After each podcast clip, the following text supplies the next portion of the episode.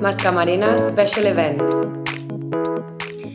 Durante el último mes en segundo PAI hemos hecho el proyecto Empantallados, donde hemos hecho un estudio estadístico de cuánto tiempo pasamos los adolescentes delante de la pantalla en realidad.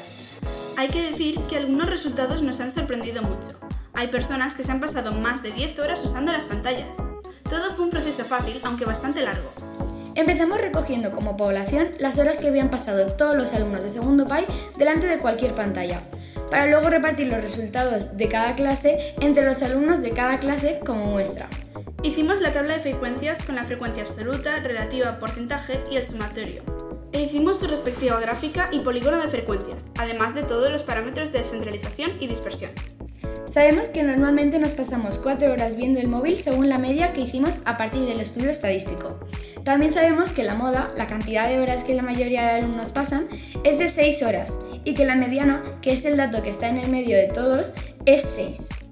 Después calculamos la probabilidad de que un alumno pasara 6 horas delante de una pantalla a partir de los resultados y obtuvimos un resultado de un 27% entre los dos días del fin de semana. También calculamos la probabilidad de que un alumno se pasara más de 4 horas a partir de los resultados y obtuvimos una probabilidad del 45%, que es bastante para solo 22 alumnos aproximadamente por cada clase.